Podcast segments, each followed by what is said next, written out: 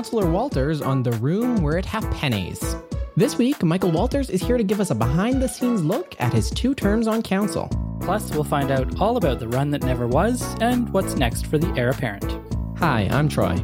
I'm Mack. And we're Speaking, Speaking municipally. municipally.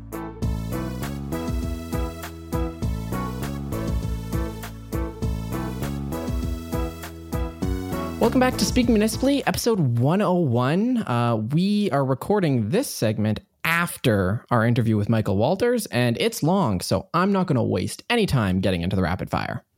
Jason Kenney condemned a quote small number of kooks who Kaycee Madu called quote sad losers after there was a rally which could be called by someone who is trying very hard to avoid using two specific words a paste colored puritanism. In an open letter to Jason Kenney, the group, which clashed with anti-racists in Edmonton on Tuesday night, told the premier, quote, "We hear your message loud and clear. We'll stand back and stand by."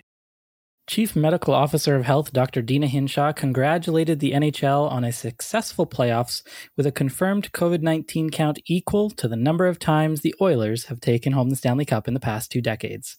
The Top Doc congratulated the NHL on an effective management of the pandemic while the playoffs were ongoing, specifically commending the NHL's choice of Edmonton for the bubble, saying, quote, other cities around their landmark downtown arena, they might have arts, culture, or a thriving city life. Thankfully, Edmonton has just what was needed to space out well an abundance of gravel parking lots. 630 CHED morning host Ryan Jespersen confirmed this week that he was fired from the Corus-owned radio station, though he didn't delve into the specifics of how Jason Kenney and his council meat puppet Mike Nickel orchestrated crocodile tears to station sponsors in order to push him out. We reached out to the former radio host for comment, but were unable to reach him. His cell phone was out of service as he stood confusedly at the base of Marmot Basin Chairlift in Jasper, wondering where all the powder was because he saw snowflakes everywhere in Edmonton. Speaking Municipally is a proud member of the Alberta Podcast Network, locally grown, community supported, and this episode is brought to you by the Edmonton Community Foundation, which acts as a bridge between donors and charities to create a strong, vibrant community for generations to come. You can start an endowment fund yourself or with a group, and once it reaches $10,000, it can start distributing funds. Vital Signs is an annual checkup conducted by the Edmonton Community Foundation in partnership with Edmonton Social Planning Council to measure how the community is doing. This year's focus is on arts, philanthropy, green spaces, and sport and recreation. You can learn all about that at ecfoundation.org. And a quick plug we are uh, in the middle of Yeg Podfest, the first podcasting festival, uh, taking place entirely online for free. And uh, I'm on a panel on Saturday talking about millennials, which was the 2020 vital topic that the Community Foundation looked at. So if you want to hear me talk about how I'm just barely a millennial, it's at 2:30 p.m. on Saturday, October 3rd, and you can sign up and uh, learn more at yegpodfest.ca. Right off the top of the show, we've got a pretty exciting guest to welcome on.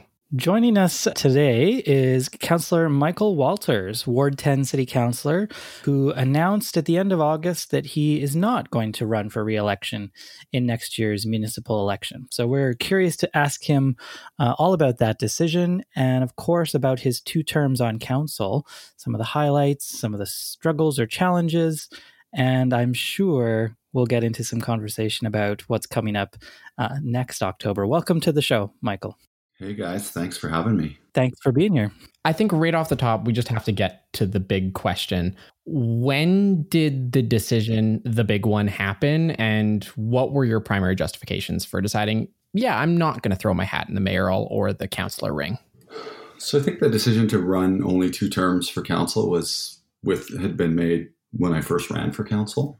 Generally, noting that you know you're always open to things changing. But that was kind of my outlook as I would do two terms and then see what opportunities there would be to run for mayor or uh, go do something else. So I didn't ultimately deviate from the decision to only serve two terms. And then, of course, gave serious consideration to uh, running for mayor. And, and when it came down to it, uh, you know, I had to look at what kind of lifestyle that was, the demands of that, and where my family was at this period of time. And it became a fairly easy decision, actually, to not put my family on the back burner for, you know, probably eight years. You know, I think most mayors will at least get that. If I was, if I had run and the opening was there and I had won, you know, I think that's kind of what you plan for. And it just wasn't the right time. So kind of a family first decision. I, I said when I announced, it sounds always like a cliche when you know elected officials uh, make that call, but cliche or not, it's uh, was a big deal for me. You did give a hint of politics in that answer right there, and that was you did do some calculus on could I run for mayor and what might that look like. Do you think if you decided to run for mayor, there's room for you to win a mayoral election, or was that a factor uh, that the field didn't look optimal for mayoral run? For no, you? it was it was very plausible that I would win. Not certain. I would never suggest it would be certain, or as certain people you know would refer to me as the heir apparent. I always kind of cringed at that because there is no such thing as that.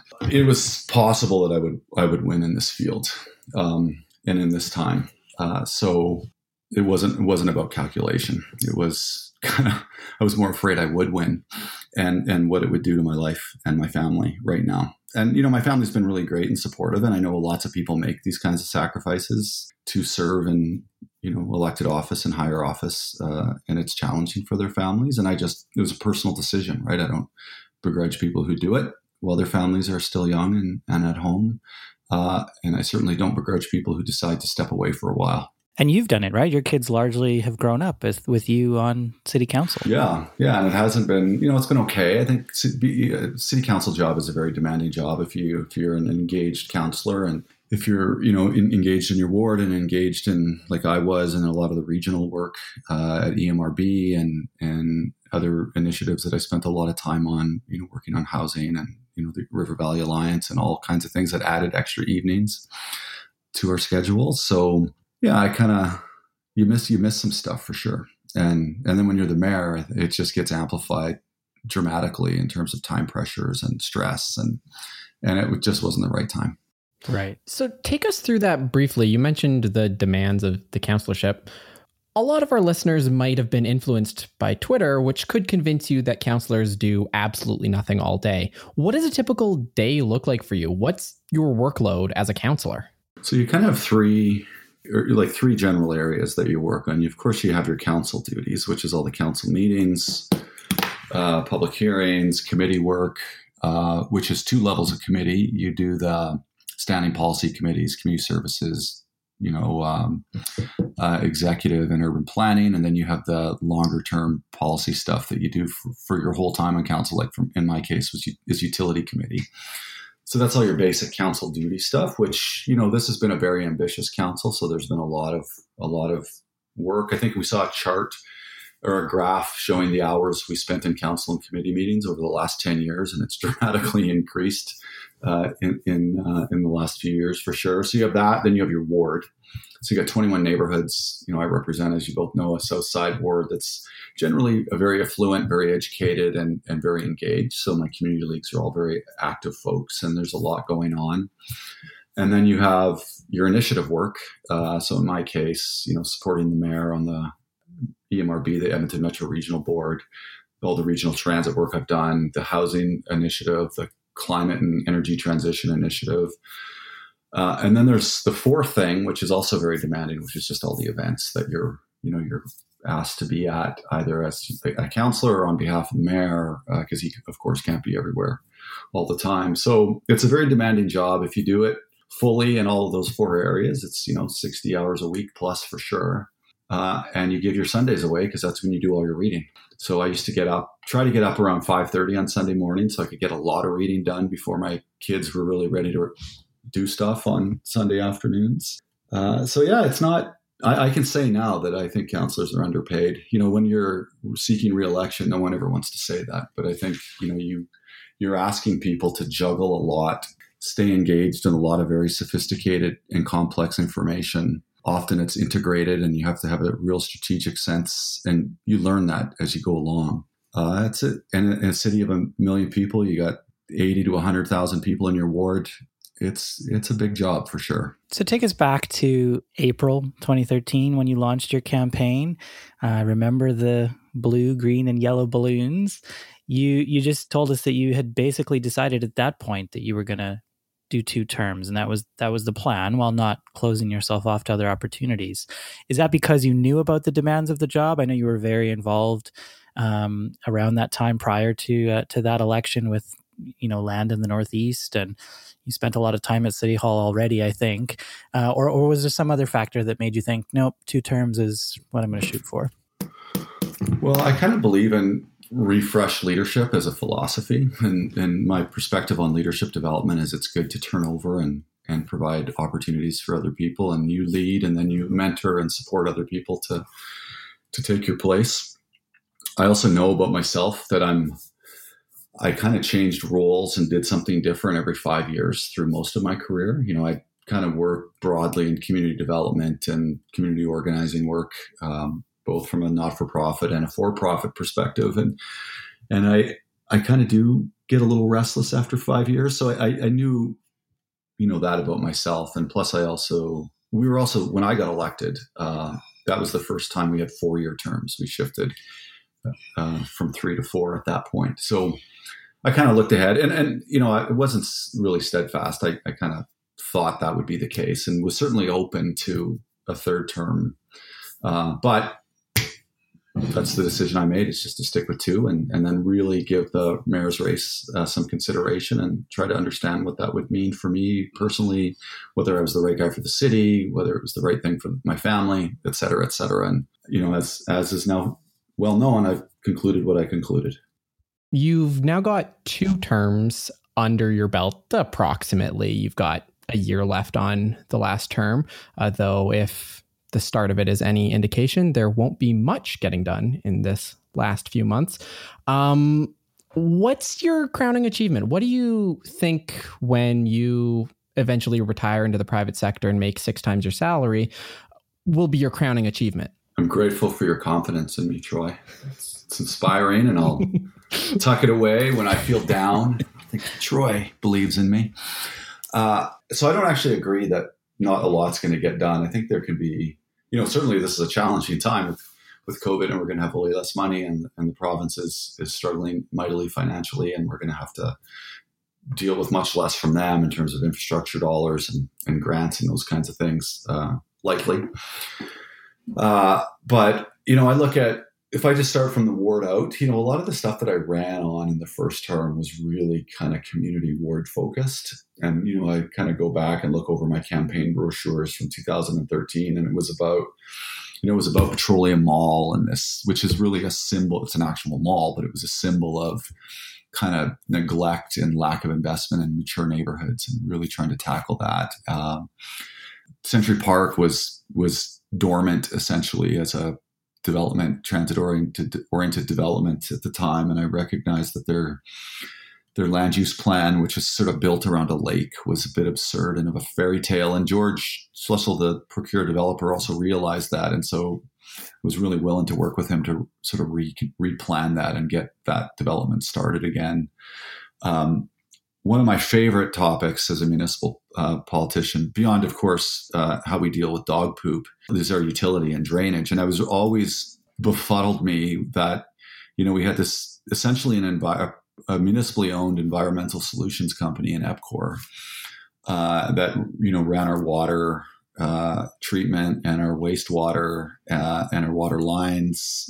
And I think that combined with the fact that so many neighborhoods in my ward were flooding uh, repeatedly. Think about Parkallen and Lendrum and Aspen Gardens and Greenfield and Duggan, these you know really nice neighborhoods that you know every few years we're having these major flood events and people's basements were being ruined and we didn't really have a sophisticated strategy around protecting people's homes. Uh, so I came in with a bit of a passion for you know I wanted to get on the utility committee. I wanted to uh, really up our game around flood mitigation, and then I kind of got a bit of a, uh, a crush on this cat named Dr. Blair Feltmate, who's at University, University of Waterloo, the Climate Change Adaptation Center um, through Intact Insurance, uh, who did a rating of the city's flood preparation uh, and, and, resiliency. And we got, I think it was a D. It might have been a C minus, but it was not a good grade.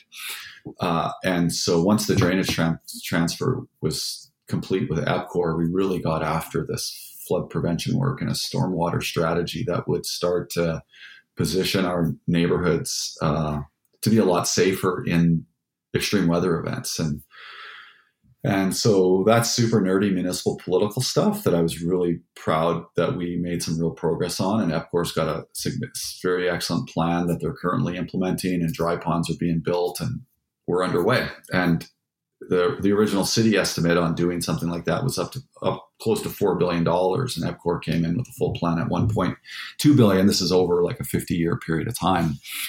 Uh, so I think you know that's a pretty basic infrastructure, uh, everything below the ground that nobody really sees. Uh, bit of work that I'm pretty proud to have played a, a role being a champion of. Uh, so I think about you know some of that ward stuff. Uh, the the flooding stuff was certainly started out as a ward issue, but of course you you know that this affects people all, all across the city. Uh, and I'm by the end of the term, I'm really uh, hopeful that you know we're going to have our transit system uh, regionalized, which was is no small feat uh, when you have a region that generally, you know, 13 municipalities. There was a lot of you know conflict and what we call playing for keeps. Like everybody was really just concerned about their own municipality at the expense of a, a more integrated, sophisticated region. Uh, we're very close to having a transit system stood up in early 2022, and all the groundwork for that has been laid. And we're just now we're waiting for the provincial government to give us the go ahead on a commission, which has to be a, a regulation in their on their books. Uh, and Mack, you mentioned the Northeast farmland where I kind of got, you know, that's not where I got started, but that's where I got started in, in real land use advocacy and yeah. smarter urban planning and and building a more dense city that actually saw its agricultural assets on its edges as as having value for more than just its real estate potential, but that actually can contribute to economic diversification and provide a, a greater quality of life for people by just having that beautiful land optimized through you know local farms and greenhouses and fruits and vegetables and all those great things, uh, and also contribute uh, significantly to uh, uh, an economic diverse, a more uh, just a more diverse economy because it's not it's not a small business. It's a very has the potential to be a very large part of our local and regional GDP. And yeah. so from that work ten years ago, I've you know been sitting on the on the task force, the regional task force. It's called the Regional Ag- Agricultural Master Plan to look at you know how do we in the midst of our new growth plan. Um, which I could spend way too much time talking about. But the long and short of that is we plan denser neighborhoods, no matter where they are in the core or in the suburbs.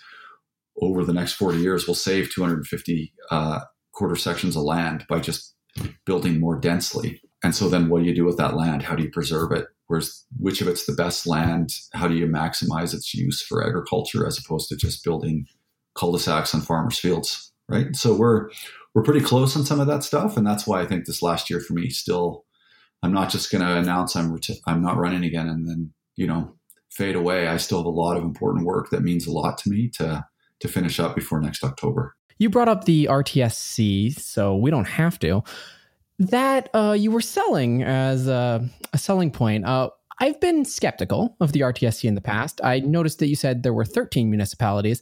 I don't know that 13 municipalities are on the submission to the province, though. No, there's eight. I said there was 13 municipalities in the region in the EMRB that have struggled in the past to work together. So, so five yeah. of those seem to have uh, declined Edmonton's kind offer of regional collaboration here. So, firstly, you should be skeptical of everything. It's an excellent disposition to live life with because then you never get duped.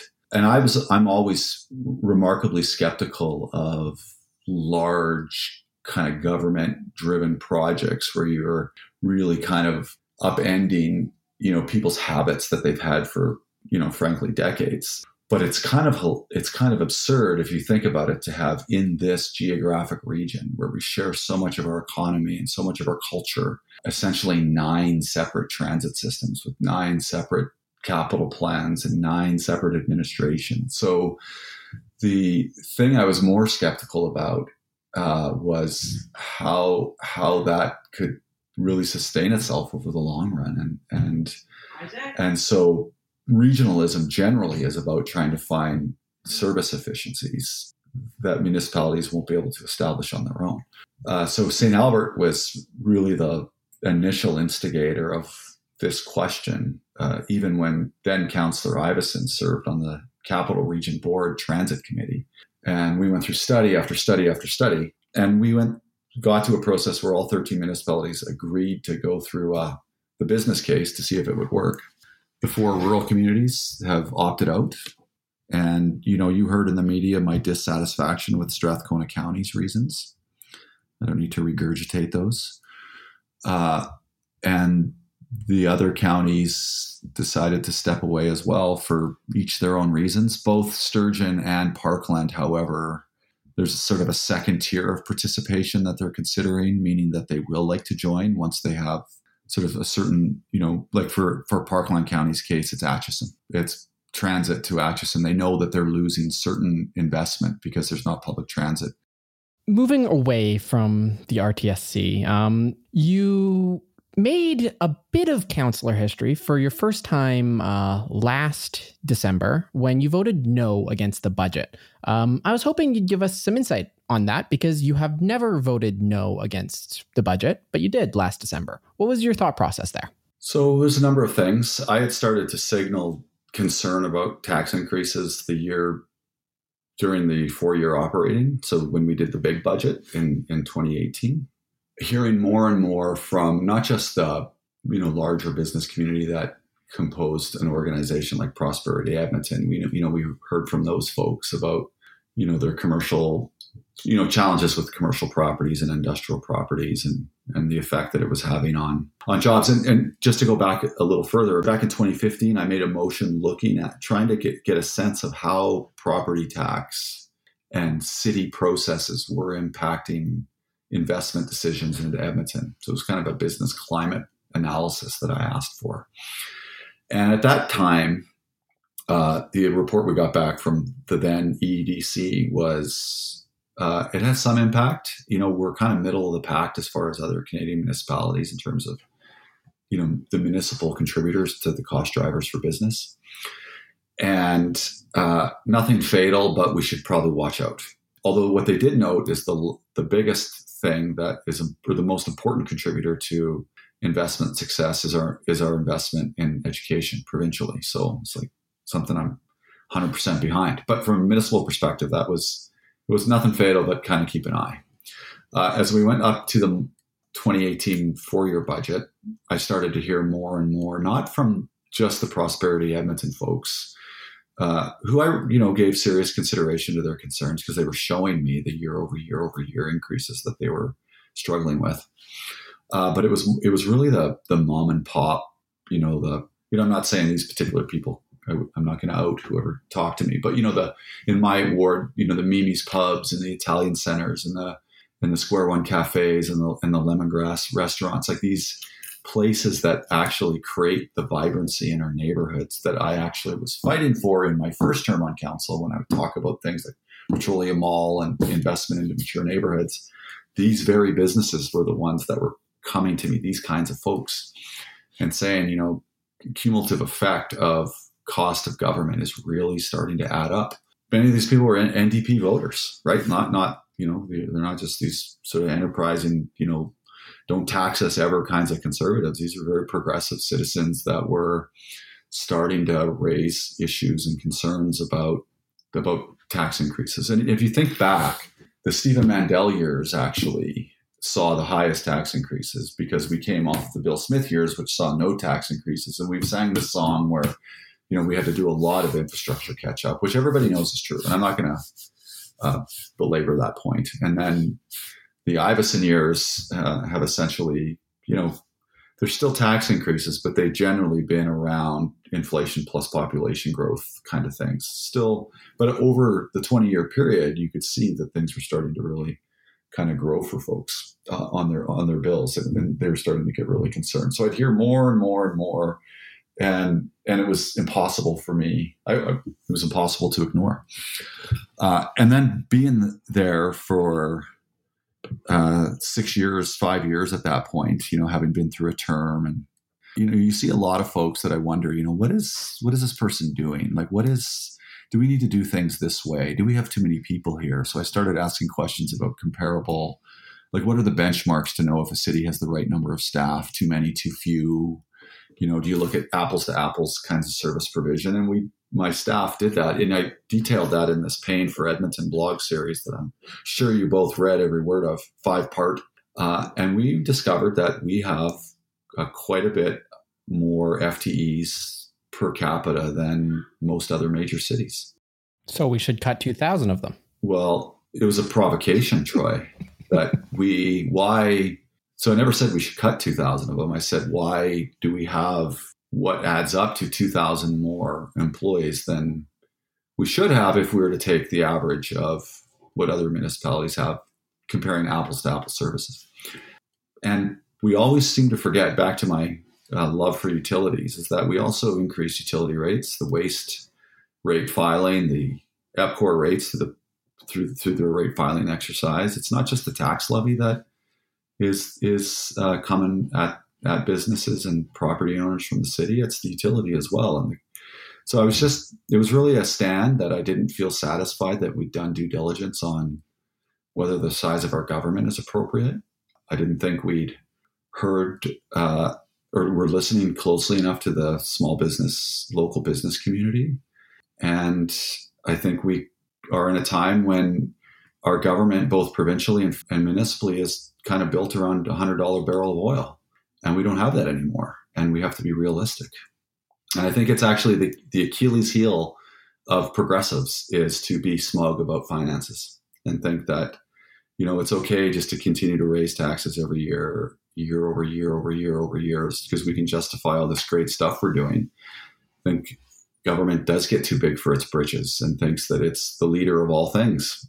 And we spend money according to that philosophy. And it's to it's to bite us one day. And that's why I believe what I believe is that we can spend less. We can, we don't need as many people as we have.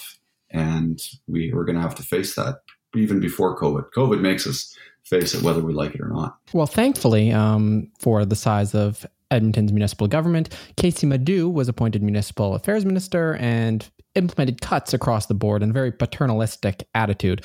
I'm assuming you're distraught about his removal as municipal affairs minister, uh, based on what you said. Well, sometimes, sometimes we get angry at people.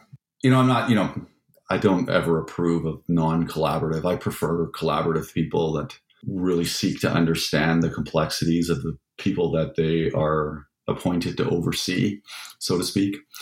But I think we uh, progressives were mad at him in part because we know that he was kind of right uh, not not defending his approach or his demeanor uh, or what I felt were you know often misinformed statements and editorials that were often very hyperbolic. Like I've been I've told him how I feel personally. I I don't think that was very effective, but I also don't disagree with the sentiment that municipalities and and the provincial government and the federal government all of them are designed around a cost structure and a, a price of a barrel of an oil where we thought we could just grow and grow and spend and spend. And we don't have that circumstance anymore. So, you know, I'm happy to talk about this. You know, I talk about this in the blog series. How do you finance cities? Like, how, why don't we have a sales tax that's harmonized that allows us to, that then is an offset to income tax, right? So it's kind of neutral, but it allows m- much greater flexibility for the province to work with municipalities. Why don't we regionalize? Why isn't the province a leader in regionalizing services that are costing way more money than they should be? You know, we have nine transit systems. Why aren't we?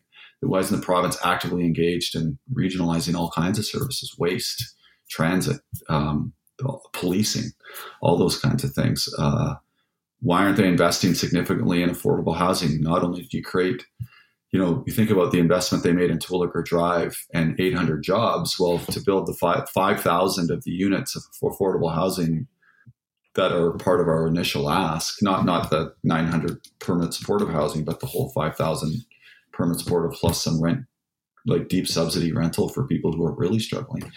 5,000 housing units is 3,200 jobs. So those, and plus the money you save from policing, there's all kinds of ways uh, for the province to help municipalities save money that they're not engaging in, and uh, so I think it's a both and. I think we could spend less, we could tax less, uh, but they could work with us to help us do things a lot more smart, uh, a lot smarter than than we're presently allowed to.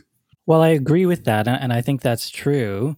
I have to ask you about the police. It's the single largest budget item for the city. We're not cutting that. We're cutting the increase. Couldn't the city do more there if we're really concerned about how much things cost? Yeah, we could. We can cut any any area of budget, right? So we. Why don't uh, you think council did anything more over the summer than a slight decrease to the increase?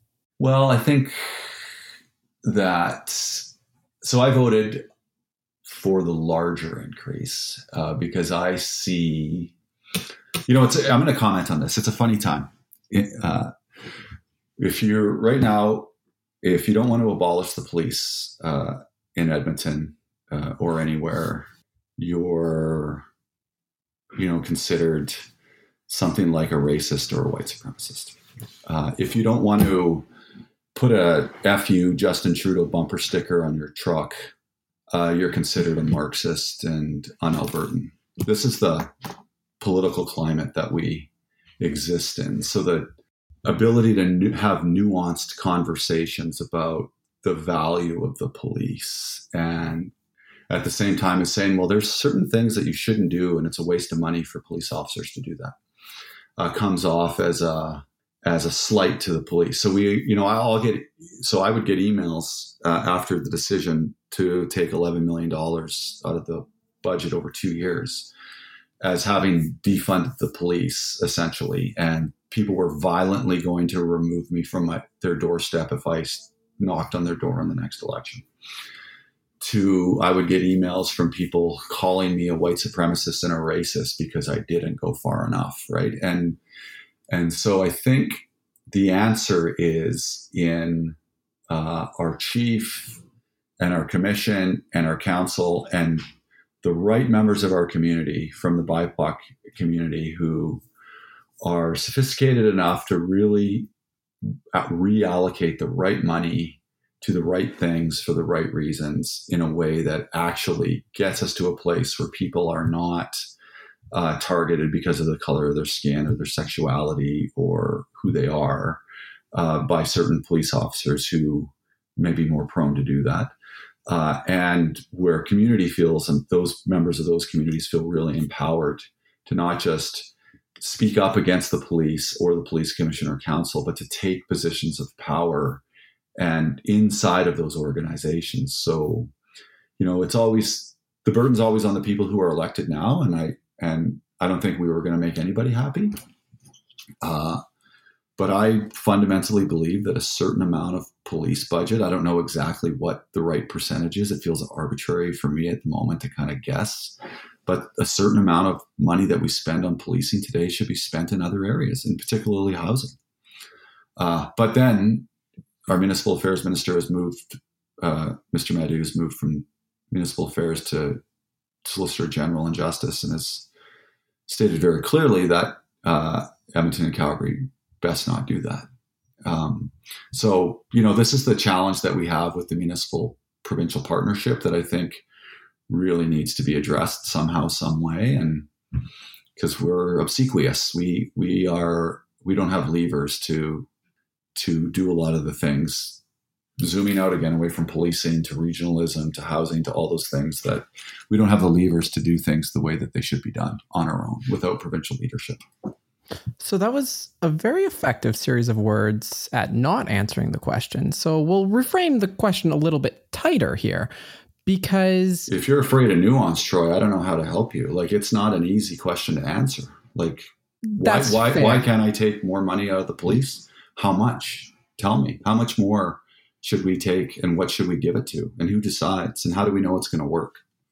What you've suggested just moments ago was that there is some amount that you don't know because, again, nuance that could be reallocated from police to other organizations. And yet, at budget this year, you voted to give the police a raise. We're asking, what about the police? What compelled, what did the chief say that compelled you that the police need an increase this year? So here's the nuance like it or not i guess the uh, the history of police budgets were they asked for whatever they asked for and we'd give them whatever they asked for uh, mayor Iveson a few years ago created the police funding formula in policy that said you get basically inflation plus population plus, minus an efficiency factor. So at least it limited the increases and was predictable funding. Uh, and so yeah, so that's the interesting thing, right? Is it was still an they still get an increase. They get less of an increase because of the public hearings and the motions that were made.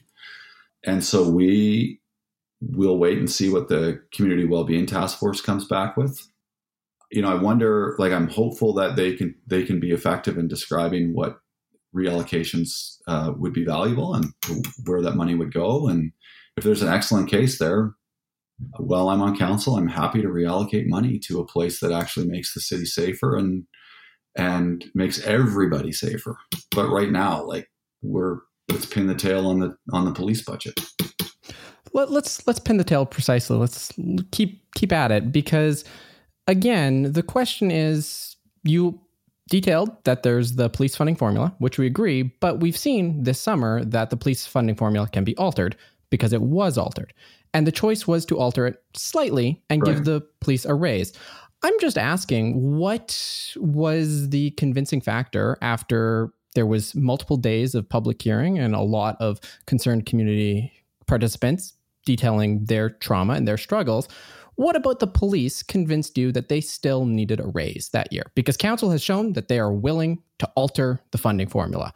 So they did alter it. Why that amount? Well, like I said, it was it was arbitrary. And and any other amount would also be arbitrary at this point in time. So if we're going to have a serious mature conversation about reallocating money that in every single city, I think from my research and understanding is that police departments generally get what police departments generally ask for. Uh, if we're going to have, and, and I actually have a lot of faith in our chief. I think he was hired to look at ways to stop just throwing good, you know, good money after bad, you know, in all kinds of areas. You know, we have he he would just he'll show you this amazing PowerPoint. If you ever have, you should have him on your podcast and get him to talk about you know how the same people are accessing different parts of the system over and over and over again in their lives and and he talks about a vulnerable person strategy as opposed to all these different end poverty strategies, housing strategies, mental health strategies, uh, children in distress strategies, you know, violent you know violent crime strategies. A lot of this stuff overlaps. Uh, so show me some precision on how much money we should take out because you're not and I don't think you can offer me any precision. So you're saying we didn't we're still giving them a raise. What about the police's argument convinced me to give them a raise? There was no argument that convinced me that they should we should take any more money out of their budget now because where's it going to go? And, and frankly, I could the only answer I have to that is it could go to housing. We could do that. That makes sense to me. But then we're into this jurisdictional problem where the more we take on uh, with our property tax base when it's provincial jurisdiction, that's the money we're never going to get from the province ever even if it's a new Democrat government one day again, or Alberta Party government, or the UCP stays in forever. That's the challenge: is where is it going to go, and what's it going to be used for? And so, it may not be a sufficient answer or a sufficient decision of mine back uh, last summer uh, for for you folks, but ultimately, I need to see where is it going to be reallocated to, and I'll consider it. So just to just to close on that, then, do you think we will end up in a place where council doesn't just accept whatever the police bring forward and that we can have a more nuanced grown up conversation about future budgets? Yeah, I, I uh, severely hope so. And and look at I, I also don't buy into the abolish the police or defund them completely argument. Uh, I you know I I have appreciate the history that a lot of the speakers at that public hearing brought to us. Yeah uh, about the police and, and the origins of them, but they are a firmly established institution in our modern society. And to make them more effective and support them in in uh, community service is what I'm interested in doing, and not putting them as individuals in difficult positions that we shouldn't put them in anyways. We ask them to do way too much, but they the challenge with police organizations is they have to they have to kind of meet us halfway on that. And I think that's where that's what I like so much about our chief is if you don't believe you should be doing everything that's asked of you, we have to find other people to do those things. And then we have to find money from somewhere to pay those other people to do those things. And obviously, that's a reallocation question. Municipalities should have the ability to smartly and intelligently right size their budgets into areas that, like, you know, housing and mental health and, and those kinds mm-hmm. of things in support of higher orders of government who have all the financial capacity or way more financial capacity than we do to right. deal with those challenges. Well, you had mentioned just moments ago that we don't know who's going to be forming government. It could be an NDP government, it could be a UCP government, it could be an Alberta Party government. And I don't think anyone expects the Alberta Party to form government. So are we to read into that as your reactivation in Alberta Party politics? Is that a future plan for you? I think that in five, seven years. So, for, so firstly, I'm going to stay very engaged in municipal politics, helping people run get elected uh, uh, to the next council. Uh, I don't know who's running for mayor, but if there's somebody I really like uh, that I would support, I'll do that. Uh, I think that down the road, provincial politics, if I came back to politics, that's where I'd come back to. Just because so many of the issues that I care most about and have been so frustrated by in my time on council are really largely driven by the legislature and the and the provincial government. So I could probably, like I was pretty certain I would only run two terms. I'm also pretty certain I won't come back to municipal politics. And if I go back to politics, it'll be at the provincial level.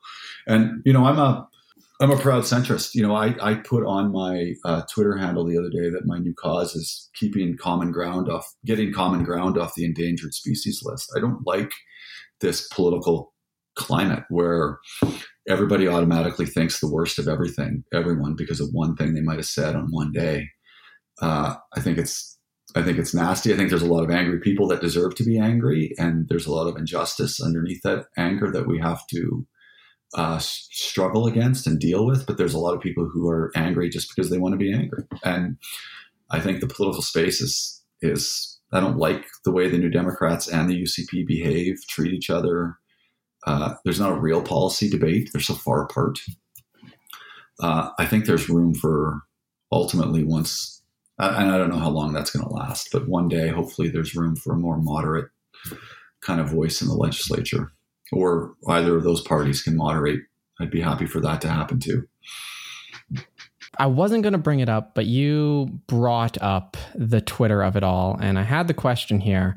And as novel as it is to be a white centrist guy on Twitter preaching civility, there's been a apparently intentional motive to preach both sidism. And it manifested quite recently in some pretty, pretty big tweets. I'm thinking of specifically the Barootes one where uh, she said Trump won the climate change debate, and you jumped in to defend, hey, let's play both sides here. What's the thought process there? I, I do want to understand why you would jump into something about a different election with Trump, who's objectively bad. We can all agree on that on the podcast, and defend a take upping Trump. That doesn't seem like a centrist, let's have a nuanced discussion. It seems almost antagonistic to me. I don't necessarily understand where your both sides is coming from here. Well, you know, there's, as a human being, I, I sometimes do things for emotional reasons or because I just, or, or maybe I make mistakes. Um, but that that's interesting that you bring that up. So every tweet, you know, I'm I'm a hypocrite. I I've been nasty on Twitter myself. I don't like that. You know, sometimes you feel like after a day on Twitter, it's kind of like out after you've been out drinking all night. You know, it seems fun at the time, but the next day it feels really gross. Uh, that's the challenge with social media. I'm prone to to mistakes, uh, but you know, I also that that particular one, I just felt like she was being mislabeled as you know a Trump supporter or supporting you know his particular views on race simply because she took a shot at Joe Biden. And I, you know, I know Erica. I don't agree with her on much actually, but I don't think she's a she's a bad person. Sometimes I wish I would just stay off Twitter. don't we all? Yeah. Uh, Counselor, I want to say thank you for answering all of our questions. I know you said earlier that you are going to help get people elected. You're going to stay engaged. You're not done yet. You still got a year to go, but but knowing that your the end is in sight, at least you know when it's when it will end by your choice. What advice would you have to the next counselor that comes into your ward or anybody who's running for council? So I, I you know, let me let me close with drainage, Mack. Uh, I, I have people who come to me who seek my advice on running already. People who want to run in my, I'm because my ward split into two. Yeah. To uh, Ipikoka, Niputsia, and papastew, the names of the two wards of the former Ward 10. And uh, so I've talked to a number of people in both of those wards and, and some other wards. And I, I just ask people that they uh, make sure that they try and stay kind of moderated, right? Like I, I use the EPCOR uh, or the drainage transfer to EPCOR. I ask people, what, what would you have done with that? What would your decision have been? Right. And I kind of like people who say, I don't know because, you know, tell me about that. And they're curious about both sides of the argument. And, uh, versus a couple of people said I never would have I never would have transferred that that should stay in the city that's a un- those are union jobs et cetera et cetera right and it's just like they have this sort of strident or someone who say oh, 100% it's better for business to do it right like mm.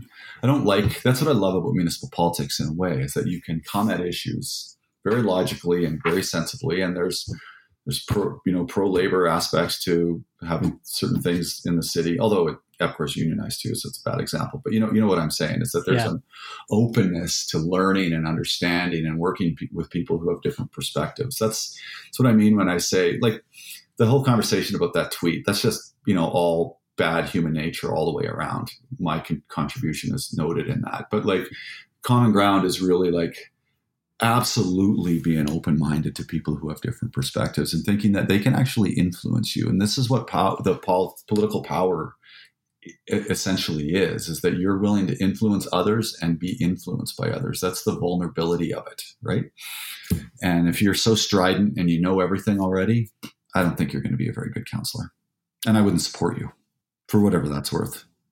Yeah. I think that's a pretty good spot to wrap it up. Thanks so much for joining us, Michael. Uh, we're happy to have you, and thank you for your service on council too. I yeah. mean, uh, as we noted at the beginning, it's a it's a difficult job, and good on you for sticking to your original plan, and and thank you for giving that many years of your family life to uh, to Edmontonians.